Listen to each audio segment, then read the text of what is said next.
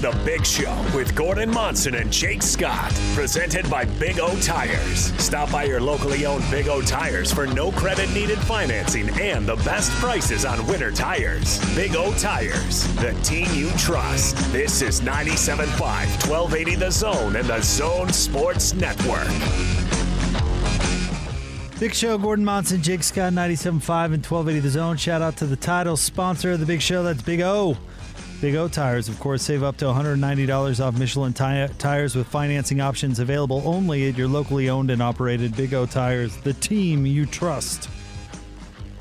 We're going to talk to Keith Smith coming up here momentarily, Gordon, uh, one of our favorites. He covers the NBA um, for a variety of different outlets, actually. The NBA front office show, formerly, uh, or uh, Yahoo Sports, as well as Real GM. We always look forward to talking to Keith, and we'll get his thoughts on uh, what he's seen out there from the Utah Jazz.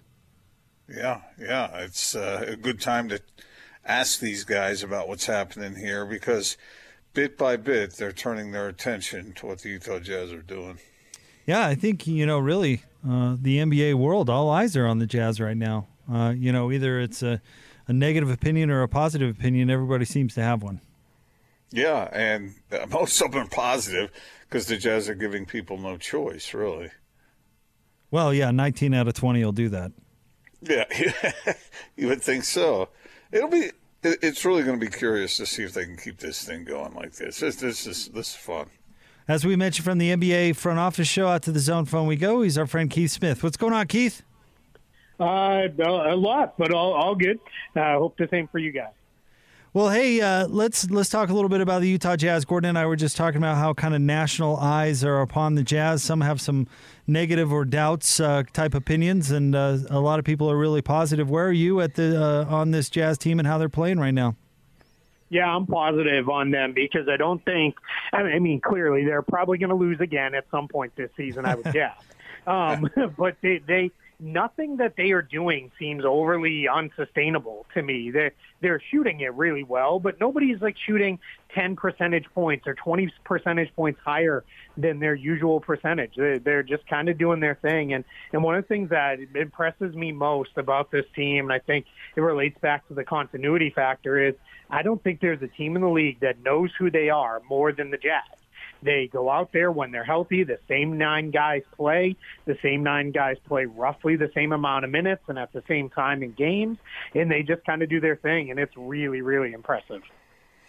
Keith, you said you think it's sustainable. What about in the postseason? Is this something that will work regardless of who the Jazz are playing? I think so. I, I don't see a lot of reason why it wouldn't. It's not. It's not like they are, um, you know, running an offense that doesn't make a lot of sense. That they're playing at this crazy high pace, and and when the game slows down, which it always does in the postseason, that that's not going to hurt them. They're they're fine there. I think think they're based on ball and player movement, and they're they're really getting that done. And then defensively, they're going to continue to do what they do, which is uh, defend hard on the perimeter, funnel everything inside to Gobert. So there's matchups that'll be more difficult for them for sure, but I don't think anything that they're doing screams the regular season success only. You know, they just rolled through uh, a home stretch here, Keith, where they beat the best of the Eastern Conference. I mean, we saw them beat Philly, but also uh, Milwaukee, Boston in this stretch. They had Miami on the second night of a back to back, and they got that win. But they did it all without Mike Conley, who's been playing at a, a real extra level this year. What does that say about the Jazz depth that they're still able to win those types of games? Yeah, that's huge because those felt like games in the past where at least one or two of those might have slipped away from them, and they, they now again it goes back to they they've they've got their nine guys that they know who they're going to go to, and then when anybody's out, it's generally been someone else has slid in there right now. It seems to be uh, Miye Oni, and he, he's kind of do, doing his thing um, out there and giving them a little bit, a little bit of defense. But uh, I think it's really important that teams know what their roles are and what's expected of them. And I think that's what they've got out of all their guys. Nobody's trying to be Mike Conley. Everybody's just doing what they do to the best of their ability and trusting that the next guy's going to do the same thing. And that's really, really important. Keith, so Jordan Clarkson be six man of the year, and beyond that, is it possible that he deserves to be an all star even in the crowded West? Uh, definitely, I think for the first, I, I it, it's generally going to be one of those competitions that comes down to the end, and we'll see who ends up starting games and doesn't start games and all those things. But right now, for me, he's been the best player in the league off the bench. I think his consistency now is what's really great. You're not seeing those uh, games where he goes 10 to 12 from the floor and scores 30 points, followed by a game where he goes 2 to 12 and scores five points. So those games aren't really happening. They're just consistently good night to night. All Star is a little tougher. It, it's because exactly what you said. It's just so crowded. There's so many guys at that guard spot in the West. I don't know that he's going to be able to crack in there, but I think he should at least be in consideration.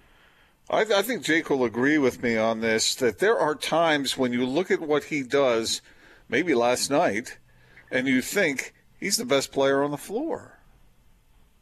Yeah, I moment, think there's definitely in the moment. Yeah. yeah, I think there's truth to that. I, I think there are certainly times where, at least on the offensive end, you can say that for sure. Where I think he he he's always had confidence. It's always been one of those things where he's willing to step up and take the shots and do his thing. And I think now what you're seeing is he is marrying that with consistency, and that's again that that's when takes a you know pretty good player to being a really good player is once you drive home that consistency, and that's where he's gotten to at this point. Keith, want to look around the rest of the NBA, talk to you about uh, some other storylines going on. The Jazz have the Lakers next week, and uh, Anthony Davis dealing with some injury, issues. How much pressure does that put on LeBron to be even more extraordinary? I mean, he hardly had an offseason and he hasn't skipped a beat, and now seems like more of the load's going to fall on him. Yeah, I think that's what the initial thought would be, but I think they're probably going to look at it more as if we lose a you know handful of games over this next few weeks. I don't know that they overly care too much. I think the Lakers are one of those teams that feels like no matter where we get to in the playoffs, we feel pretty good about that as long as we stay in the home court running, which they should be able to do that, I would imagine. So I don't think they're uh, um, you know, going to worry too much and push LeBron overly hard. I think they're taking the right approach with uh, Anthony Davis. And now I think it's just going to be, hey, we've got the guys we've got. If we win games, that's great, but I don't know how often you're going to see them push LeBron to play 40, 45 minutes in a game in the regular season just to get one more win. I, I think they've got longer ranged uh, view in mind. Is that the difference, Keith, between a defending champion and a team like the Jazz that's still trying to prove things to itself? Yeah, I think so. I, I think we see this uh, quite often. And, and I look at a team in the Eastern Conference who's not a defending champion, but the Milwaukee Bucks. I think what they learned is, hey, we can win a million games in the season, but if we still are the exact same team in the postseason and don't have any adjustments that we can go to and aren't ready to step our guys up to more minutes, we're going to struggle. And I think what you're seeing in that situation is those teams learn that lesson through, you know, unfortunately some hard losses in the playoffs. And then, like you said, the Lakers, they, they know what they got to do. They know what it takes to win a championship. So I don't know that they're overly worried. Now, on the flip side, I think for the Jazz, even with, you know, as few fans in these arenas as may be all the way through the postseason, they still have a real home court advantage because of the altitude factor. Now that's muted a little bit in the playoffs when teams are there for a handful of days at a time versus flying in and out, but that still does matter. So I think for them, that is something that that's important for them to kind of keep that pushing. And I think as long as the Lakers and Clippers stay within striking distance, that gives the Jazz incentive to win as many games as possible and try to wrap up that number one seed. So Keith, usually uh, I'm of the the take that uh, matchups matter the most in the playoffs, and that seeding and home court and that sort of thing are overrated. Uh, but I'm going to go against my own rule here for a second because if you finish first in the Western Conference, then you won't have to play the Lakers and the Clippers back to back in back to back series if you're going to make a run to the Western Conference Finals. That does seem somewhat significant to me. So, with that in mind, do you think the Jazz? Uh, I mean, uh, you you mentioned they're going to lose again, obviously at some point, but do you think they can hang on to that number one seed in the West? I do. I think they can, and I think that's a great point as to why that's really important. I, I'm with you that I generally feel like matchups are what is most important. It, you know, seeding matters. That you don't want to be you know seven or eight, of course, and especially not now because of the advent of the play-in. you don't want to make anything harder on yourself than to need be. But I think when you're at the top of the conference, it's more about positioning yourself to have the easiest path forward. And if you can finish first, you should get an opponent in the first round that you should feel pretty comfortable about beating. And then the second round, you should feel pretty good again. And as you said, then you don't have to play both the Lakers and Clippers. And if those two teams do play each other, that could be one of those uh, grinded out seven game series where they beat up on each other. And if you're the Jazz and you can make relatively quick work of your second round opponent, you're sitting there healthy, happy, and at home, and you're ready to go against the team that may come in, you know, a little bit beat up and a little bit worn down. So, Keith, even though we've just established the importance of the postseason relative to the regular season, a team like the Jazz that is emerging and trying to improve game by game, does the pressure increase as that record is so stellar, or does it decrease? I don't know that it's related as much to the record. I think the pressure increases and decreases by the number of games that you're ahead in the standings. So if you, if you get can get four or five games clear, I think you start to feel pretty good about it. If you're consistently uh, within a game or two, then the pressure stays on to try and keep that lead and stay ahead of your opponent. So I think that's what it's more related to versus is the record. They're they're not going to chase history here. They're not going to finish with the best win percentage in the history of the league or anything like that. So that's kind of off the table. So I think it's now more about how far ahead of the opponent you can stay.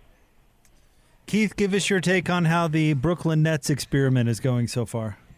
Yeah, they're starting to figure it out now. They they it's an interesting comment the other day where Kyrie Irving basically said, "Hey, James Harden's our point guard. I'm the two guard," and and you know off we go. I think we all kind of thought it might go that way, but but to hear that they're bought in and, and respectful of that, that that's important. You've seen when Kevin Durant is there, they're fine. I think their worry is exactly what it was when we you know looked at the team get put together was how are they ever going to stop anybody? Now, there's a side that says, do you need to stop anybody when you can score 130 points a night?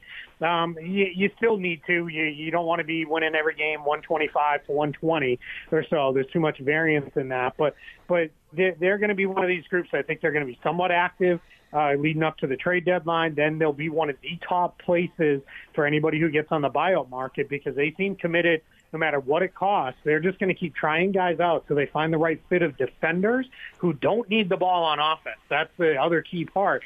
As long as you're willing to come in, play defense, hit the boards, and move the ball, you'll have a home on the on the Nets, and that's what they're going to keep looking for all the way until it matters when you got to lock in those playoff rosters.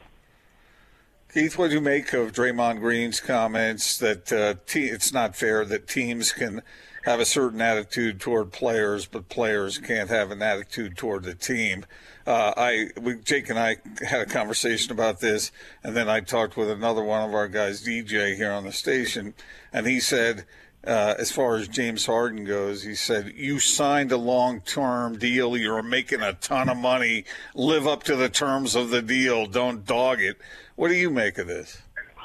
Yeah, I think the truth lies somewhere in the middle with, with these things. I, I fully understand where he's coming from the side of, you know, hey, teams can kind of do whatever they want. But on the flip side, I think as the players, that's part of why you get paid thirty or forty million dollars is because the teams can move you and move you around. And uh, these big trades, that's part of what makes this league so popular. You know, I, I wish more fans followed the NBA for what happens on the court, but we know that there's an awful lot of them that follow it for what happens off the court. So I, I get what he's saying there. Well, what what I don't like is when a player comes in and says, I want to trade, and I don't blame a player for that, especially if they've kind of given everything that they feel that they could give. But then when they come in and give a half effort or they start attacking their teammates or the coaches or the city, that's where you lose me. That that part that that we we can't have that. That that's no good for anybody. But when a player, if a player doesn't want to go or doesn't want to be there anymore, I fully understand it because we all know the team, as soon as they're not feeling the player anymore, they're going to look to go in a different direction. So I think it's for me, it would be one of those things where as long as it doesn't become an everyday thing that the guy's saying, I want to trade, I want to trade, I want to trade, this place stinks. I want to trade. My teammates aren't good. Those those are huge issues. Then I have no problem. But if it is, you know, one time the player states it, then he goes out and gives it his all as long as he's there, then we don't have any kind of problem. I, I just think those situations are so few and far between that I don't know that we'll ever really see them. What kind of market is there for Andre Drummond on a on a related note? Uh, it, it's a tough one because of how much money he makes. That that's the challenge. Ever, ever, you know, really over the last two, three weeks uh, since they got Jarrett Allen, we've all been kind of knowing this was where it was headed. Cavs had their center of the future. Drummond's a pending free agent. Uh, but the problem is, as you've asked around the league, I don't know if you guys have, but I know I have plenty. There's there's teams that say, yeah, we like him, but not at that kind of money. So I think that is one because he's an expiring contract that may ultimately come down to a buyout scenario because I just don't know that there's going to be a team that fits up. Because the problem is you either need to send a bad contract back to the Cavs. Maybe they do that if you attach a pick or something like that. Or you have to pile together, you know, two, three, or four contracts to go get Drummond. And I don't know that he's the kind of guy anybody wants to sap their depth depth for, especially in this situation this year where guys are still kind of in and out of the lineup with uh, various issues. So, so that's the problem for Andre Drummond. I just don't know that we're going to see a trade come together for him. Last night we watched the Jazz beat the Sixers. Uh, ben Simmons went for 42 points and seemed more aggressive offensively. Obviously, Embiid wasn't playing in that game, but do you think he should be more aggressive, or is he just as effective sitting back a little bit and delivering passes and playing some defense? No, I, I like when he's aggressive and he looks to score. And I, I'm not one of these people that says he's got to put up jump shots and take three pointers and all that. That's not his game. I think we need to move off that and say at this point in his career, we know that's not going to be who he is but I like when he is aggressive because even when teams go under on him on screen or if it's just an ISO and they back up, he's so big and so strong that he can still get into the teeth of the defense with that. And I think when you see him look to score, then what that does is that opens up those passing lanes. Because you see, when he's more uh, in the pass first mode, you'll see he'll drive. He gets to the same spot where he could look to score, but the teams start jumping the passing lane early. So I love when he's aggressive and looks to score the ball. I think that opens up a whole new world for Philadelphia. The challenge is, and it's it's something that they're still sorting through. I think they're getting there more this year than they have. You just need to make sure when he's driving, he's not driving into Embiid's already there and Harris is there and somebody else is cutting through on the baseline or something like that because that messes up the spacing and makes a big, you know, uh, pile inside the paint. So I think when they have good floor spacing, I love when he's in attack mode. Keith, we always appreciate it when you have a few minutes to drop by the show. Thank you very much. Thank you. I appreciate it. Y'all stay safe, you and yours. Back nice. at you, Keith. Absolutely. Uh, that's our friend Keith Smith uh, from the NBA Front Office Show, also Yahoo Sports and Real GM. Always one of our favorites. So, a question for you, Jake, based off part of what we talked about there, with with uh, with uh, Anthony Davis being injured the way he is with the Lakers, and that's when what what's the estimate there till the middle of March, something like that. Yeah. Who in the West is the biggest threat to the Jazz? Well, I think it's still the Lakers and the Clippers. Yeah. I think yeah. it's still both those teams. Which yeah. one of those? Um, well, I don't know. Probably equal. I know that's probably what you you not want to hear, but I mean, Paul George is having his issues. So I mean, Clippers have Kawhi and a great surrounding cast, and Lakers have LeBron and a pretty good surrounding cast. So I don't know if there's an answer, a good answer there. You you heard what PK said earlier about how the Clippers always are second uh, fiddle to the uh, to the Lakers in L.A. And uh, maybe it's because both of us were down there. Uh, did you know that we both worked down there? I had no idea. Yeah, we both did, and so we were we were exposed to the really. we were exposed to the attitude about the Clippers, and I know this is a different a different Clippers outfit now, much more talented than typical, but I uh, they were always sort of an afterthought. But that and was like 45 years ago. I worked at the LA Times. Where, where did you get that sound from? That had to be sarcastic. I wouldn't be boasting about that. No, um, you boast about it all the time. I still I worked at the L.A. Times. I, that was the same sound. We played it twice. Yep. Just to reiterate. It's not sarcastic. Okay. Hello, I still remember. Really? I still remember walking in the practice facility for the Clippers, walking by their tro- trophy case, and it was absolutely empty. There was nothing in there. Nothing. Zip. Zilch. L A K E R S. We know Not what side you're Knicks. Uh, what side I'm on? I'm not on a side. on. Uh, but you are. No, I never rooted for the Lakers when I worked down there. I was. I no, was, you do uh, now. No, I don't. No, I don't. no. I still remember interviewing Deron Williams about the Lakers, and we were talking about how the Lakers were the Jazz's big rival. And uh, I said, well, the, the Lakers are everybody's big rival in the West. And he, he said, well, I don't care. I hate them. I hate them. And I thought, yep, Aaron, you, you get the right attitude around here. People gobble that up. Everything, everybody except for all those Lakers fans who have moved to Utah from California. You being one of them. No, I am not one of them. No. Nope. Not. You and Deron disagreed often uh, on the who knew it was about the Lakers. Who? Who disagreed? You disagreed who? with Deron. Oh. Uh. No, I, I, I mean, Well, yeah. I love LA. should we talk to Matt?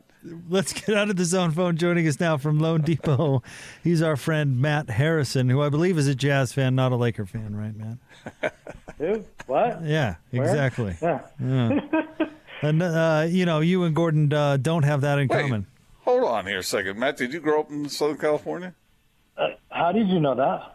I, I, I I'm psychic, man. I just That that is that is amazing. I did grow up in Southern California, and and and yes, it pains me to say, in my younger years, though, that was back when it was Magic Johnson and Worthy and Kareem and.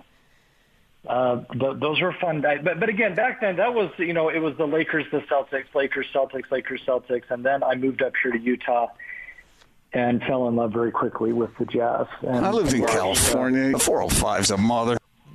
what uh, what freeway did you usually get jammed up on down there? Well, uh, Gordon, I, I was too young to drive um, back then, and um, but I, I can tell you, I think it's the is it the '91 that gets you pretty dang close to Disneyland. I, I think that that was one that comes to mind in the five. I, I, those So are were two you- that I remember. So you were down Orange County way? Is that where you were?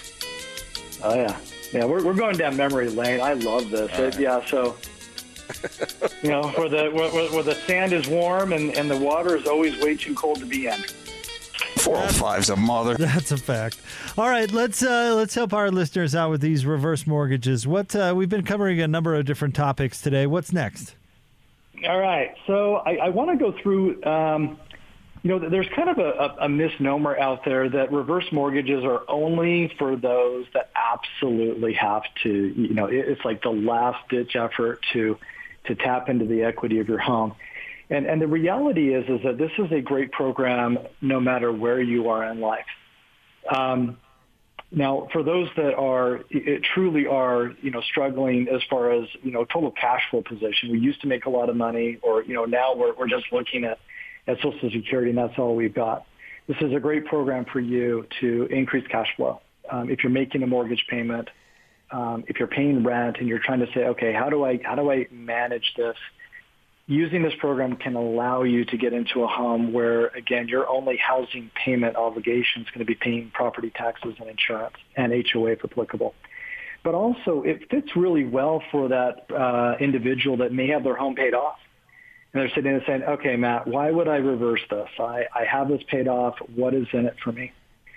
And when you look at your home that's paid off, it, it really is like this is a, a, a closed asset. It's not liquid.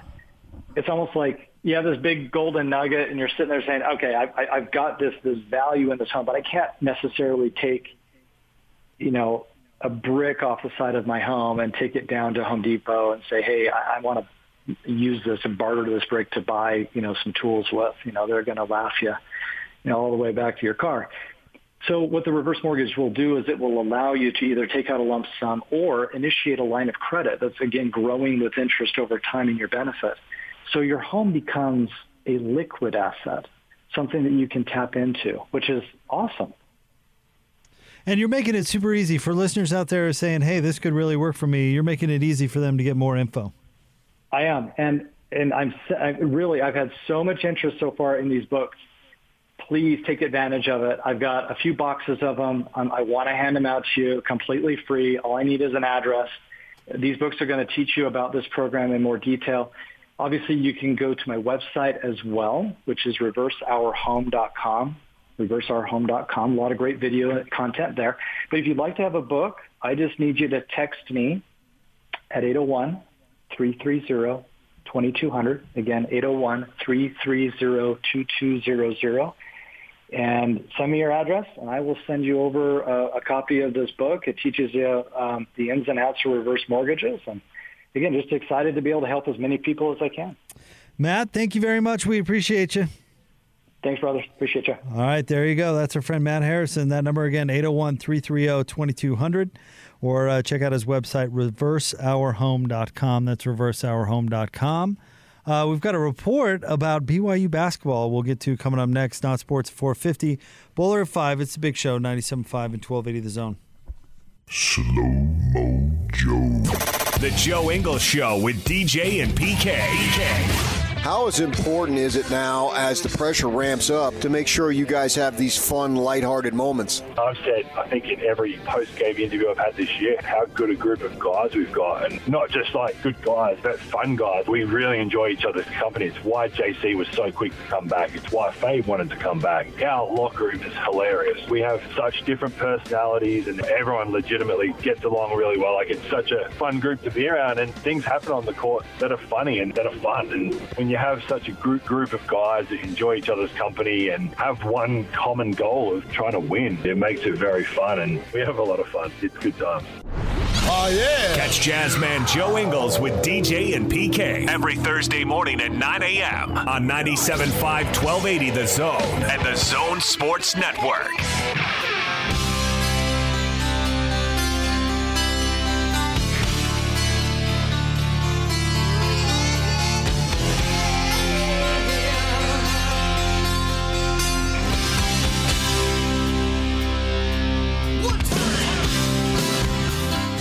This is The Big Show with Gordon Monson and Jake Scott, presented by Big O Tires. Stop by your locally owned Big O Tires for no credit needed financing and the best prices on winter tires. Big O Tires, the team you trust. This is 97.5, 1280 The Zone and the Zone Sports Network. Welcome back in. It is the big show. I'm Gordon Monson. Jake Scott will rejoin us momentarily. Uh, Austin, you know, Jake and I have been talking through this whole show about the Jazz and the winning 19 of 20, and you've been absent for the past couple of weeks uh, due to uh, COVID, and we're really happy to have you back and glad you're healthy and feeling well. But I want to get your thoughts on what you've seen because we really haven't heard from you in this regard.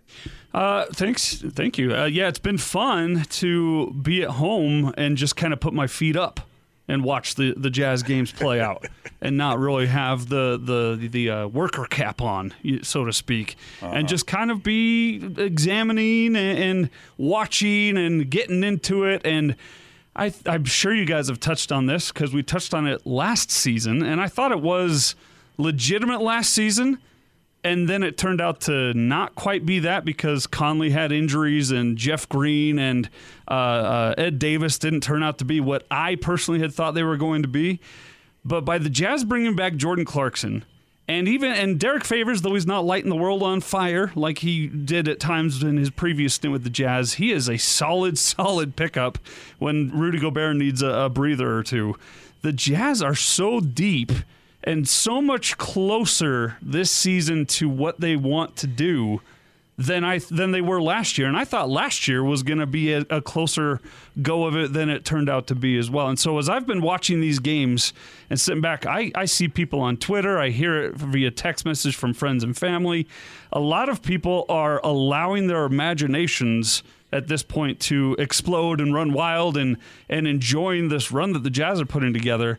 And I think it it has a real possibility to go beyond just enjoying a little run here as Jake uh, rejoins us here. Jake, I was telling Gordon, I think that this Jazz team has proven that they are a lot more legitimate of a contender this year than they were last year, and I thought they were last year as well. Yeah, I think they're I, I think they're a more complete team than they were last year. I think the depth is a big part of that. Gordon, well, I'm not sure what you think about that, but I mean, excuse me, bringing Derek Favors back and Jordan Clarkson playing next level, and it actually working with Mike Conley and Bogdanovich at the same time. It it absolutely they're way more of a contender this year than last year. I I wholeheartedly agree with that. You know, I, I included this in a column I wrote recently, and it was Do you remember when we talked with Gail Miller?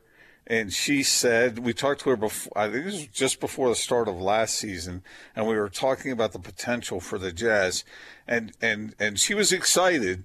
She was excited about that team, but she said, I'm not sure the, re- I'm paraphrasing here, but she said, I'm not sure it's the real deal this year, but she said next year is the year that I'm watching. And I thought that was that was kind of prophetic, really, when you think about the progress this team has made and sort of the way it's come together to recognize each other, recognize how to utilize and lean on one another, and to play basketball together. And and Quin's done a terrific job leading that pack. Switching gears just a little bit here, Gordon. Our, our, friend John Canzano from the Oregonian has a little news in regards to BYU basketball. He reports he said Gonzaga and BYU are weighing whether they should opt out of the West Coast Conference basketball tournament. Nothing in it for either program except risk of injury, bad loss, and infection. They're both NCAA tournament bound regardless. WCC ADs are talking about this. I don't have any problem with it. If that's the way they feel about it, then I, in a year like this, I understand it completely. And I think the same is true around the country if if there's a couple of teams that don't really have to be involved in it, why risk it? And we're talking about a pandemic that has really caused problems with a lot of people. Now, now some people might have trouble with this and think, "Oh, come on, get back in the mix and play." It's the way things are done. But I think isn't the NCAA pretty much leaving it up to conferences to decide? Well, I, I don't know whether they're leaving it up to the conferences to decide how they want to handle it. But I, I thought I read somewhere where they were saying that uh, leagues could send either the regular season champ as the automatic qualifier or the the uh, the league postseason champ as the number one team. So you don't have an issue at all that they're using the pandemic as an excuse to position themselves better for the NCAA tournament? Uh, maybe if that's the way you want to look at it, but I also think there are real safety concerns, health concerns. Yeah, but if uh, BYU needed one more big win, you don't think they'd be playing? well, that's a very strong point. Strong point. But it's it's like anybody who uses health as uh, an explanation for concerns about things it's pretty hard to to go after him on that. Yeah, except for if you're going to use that excuse, I'd like for it to be about the health. Yeah, but it really doesn't matter. Gonzaga, it doesn't really matter. They're they're going to the tournament either way. It doesn't matter doesn't, for them. It doesn't matter for them, and, and, and, if he says BYU is automatic in, then uh, then. Uh, then that's ducking people. I don't know if I'm. Okay it is kind that. of ducking people, but we're we're also in the middle of a pandemic. But that's not the reason. Uh, well, that's what they're going to say. The reason is. But that's not the reason. How do you know? What do you mean? How do I know? They just it's in Canzano's report. Did someone it. officially say we don't want to participate because we have an advantageous situation Con- and we don't want to risk anything that way? Canzano said nothing in it for either program except risk of injury, bad loss, and infection. They're both NCAA tournament bound regardless. Okay, but but the, the, included in that is risk of infection. You know that that's that's legitimate. If they were um, in a different circumstance, it wouldn't be as legitimate. I I understand. So that. therefore, but, it's but not sometimes, legitimate. Sometimes your concerns can be a little more self-interested, urgent. Urgent. Jeez, I, I I think I don't like conference tournaments anyway. I think they're stupid. But they're but, ducking it. I mean, at least at least don't hide from it. Uh, is he quoting somebody in there? No, this is just his report. But you know it's true. Well, We- I we- know that teams have concerns about health. Everybody does. But to use that as an excuse to duck an opponent isn't okay with me. I mean, it might be all right with you. That's that's fine, I guess. But I I don't see any. Here's the question: If those two teams don't participate in a conference tournament, would the winner of the conference tournament get the automatic bid? I would assume so. the, so now they might be creating an opportunity for a league mate. okay. because chances are Gonzaga is going to beat everybody. And so this way, if BYU and, and Gonzaga think they are definitely in, and the and the West Coast Conference sends its its its, its tournament winner, now they get three teams in. All right. I mean, you can you you can use all the justification you want for a team using the coronavirus to duck an opportunity, but I, I don't. I'm still not okay with that. Yeah, but yeah, but you you are of all people, you are very uh, respectful of uh, the machinations that uh, that may be involved here to be able to give your conference. I, I don't know if that's true, but if if that's if BYU and Gonzaga didn't participate in the postseason tournament, then then would the would the winner of that tournament still get the automatic bid? Probably matcha. What? Yeah, that's not how you say it. Machinations, what whatever, you know. I It's not that either. I don't think. yeah, it is. Isn't it machinations? Oh, well, it could be wrong. I don't know. Anyway, you know what I'm saying. The Machu Picchu? savviness, the craftiness. The macho macho manus. Yeah. The snap into a Slim Jim guy? Yeah. yeah. Oh yeah. Oh, that's the Kool Aid guy. Snap into a Slim Jim. But you know, How did you say you say it? Machinations. Oh, it's matching. It's a ch. It's not a c. Is I think it? it's a K. I think I'm Is with it? Austin on this. Yeah. Will you look that up, Austin? Because you know I, I I've always Googled, but I don't. I've always Googled. You know, so check that out. How do you pronounce machinations? Well, you can look on just if you look. There up it the is. You ready? Uh, I'm going to play it for you from Google. All right. All right. Uh, let's see. Uh, how do I play it? Machinations. Oh, oh, you're rope. right. I apologize. Machinations. Yeah, I'm sorry. It should. All right. Machu Picchu nations. Yeah. I had somebody else point out to me that uh, sometimes I have a G sound in poi- poignant, and it's where there's the G is silent. So Uh, when I say .org, it sounds like a K at the end, so we're we're good. Like dot orc? Yeah, it, it, I, I, Like yeah. out of Lord of the Rings? like UtahBlood.org. Yeah, it sounds like a K. I about can't fix it. All right, we'll get to the non-sports report You can't fix it. coming up right around the corner. Stay tuned. 97.5 and 1280 The Zone. Check this out. And now your not sports report on 97.5 1280 The Zone and the Zone Sports Network.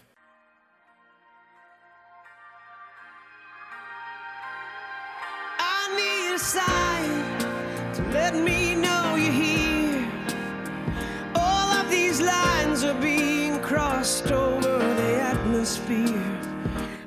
Big show, Gordon Monson, Jake Scott, 97.5 and 1280 The Zone. It is time for the Not Sports Report brought to you by the LHM Used Car Supermarket. Over 1,000 used vehicles in inventory. Shop online, lhmusedcars.com. Gordon, where are we going today? Well, we're we're going to dial in on a report that's coming out of TMZ, so we're we're sure that it's absolutely 100 percent true, right? They usually are.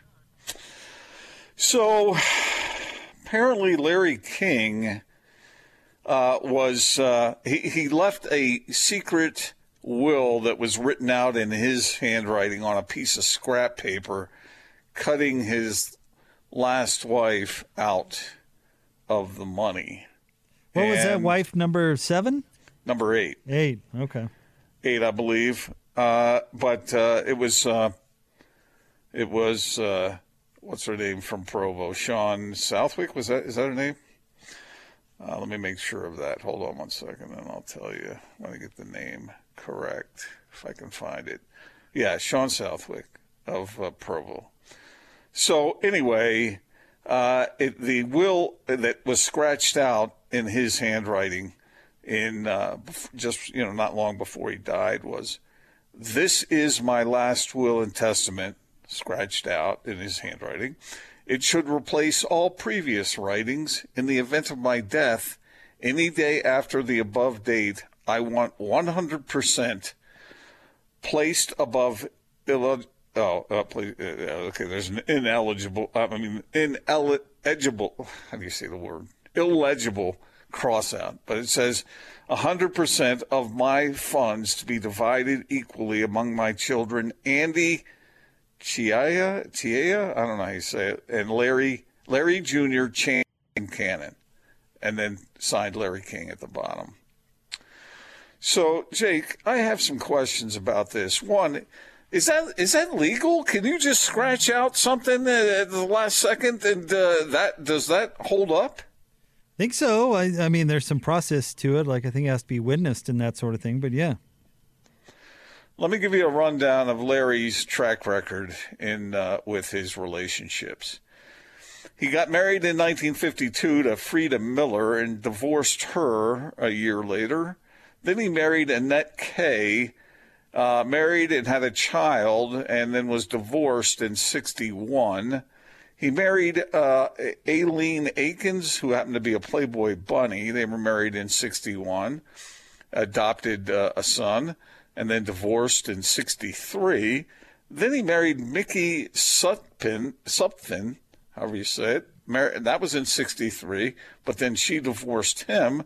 And so then Larry went and remarried uh, Aileen Akins, the Playboy bunny, and they had a child in 69, but divorced three years later. Then he married Sharon Leopre, a math teacher. Forgive me if I'm mispronouncing the name. They got married in 76 and then divorced seven years later. So then he married Julie Alexander, who he met in 1989, and he proposed to her on the on their first date. And they lived in different cities uh, through their marriage, and they separated in 90 and then got divorced in 92. Then he married Deanna Lund, who was an actress. They got engaged in 95. How many more? And but they they did not get married. They did not get married.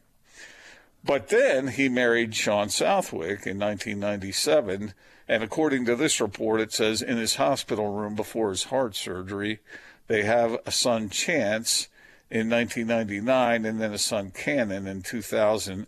They filed for divorce in 2010. Why would anybody possibly care about this? But then reconciled and divorced again in 2019 because, according to the report, uh, his wife was fooling around on him a little bit, and there's been some dispute as to whether that's true or not.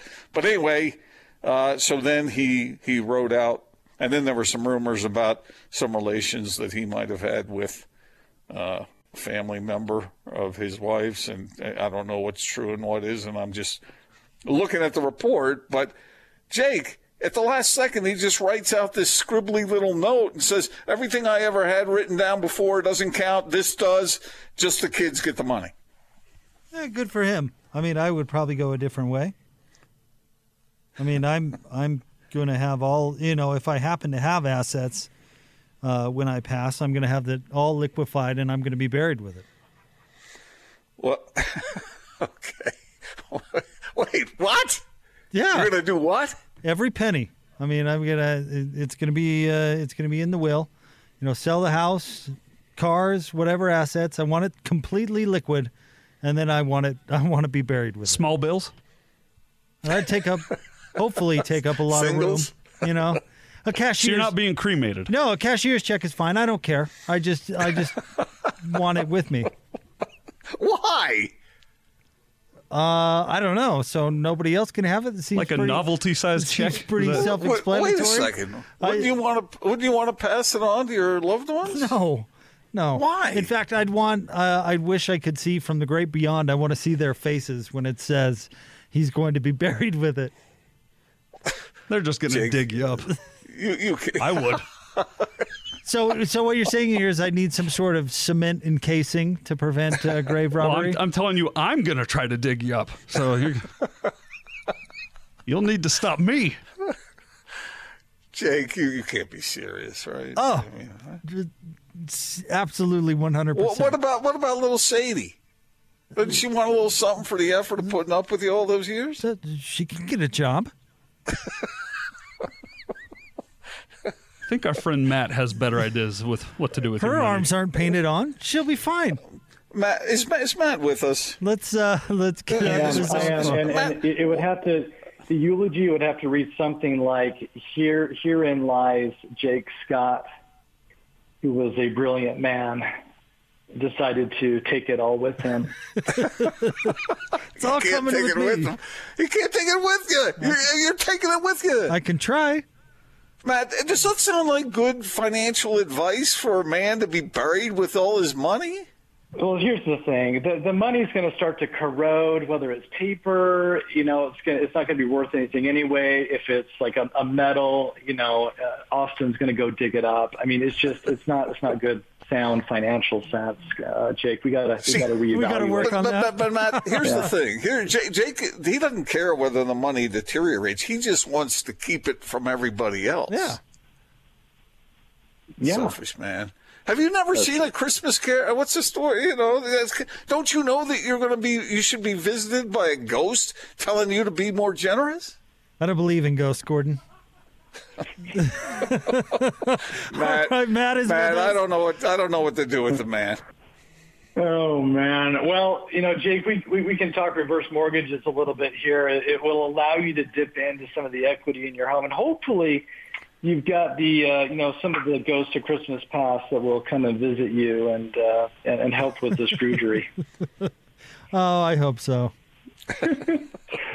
All right, guys. Well, you know, I wanted to kind of open up this segment a little bit to, well, first and foremost, um, I want to do something different.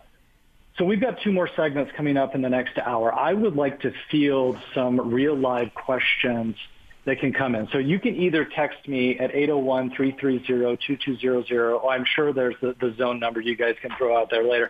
But I'd like to be able to throw out a, a scenario or answer a question for someone, one of our listeners that is interested in this program. And I want to want to tell you how easy it is to actually see if this program works for you. Okay, I need three basic things. First, a name. By the way, we won't use your real name uh, unless Gordon you want me to. Um, second, it would be a birth date.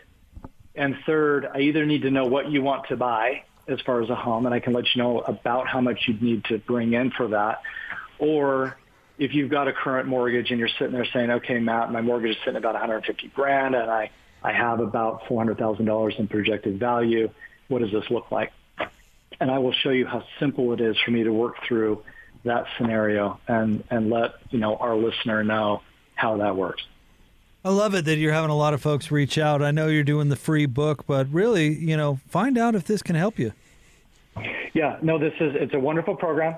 Uh, again, here's your qualifications. Got to be at least 62, at least one of you, right? If you're married, um, has to be a primary residence, and it has to be, um, you know, taken care of. You got to pay property taxes, insurance. You still got to maintain it.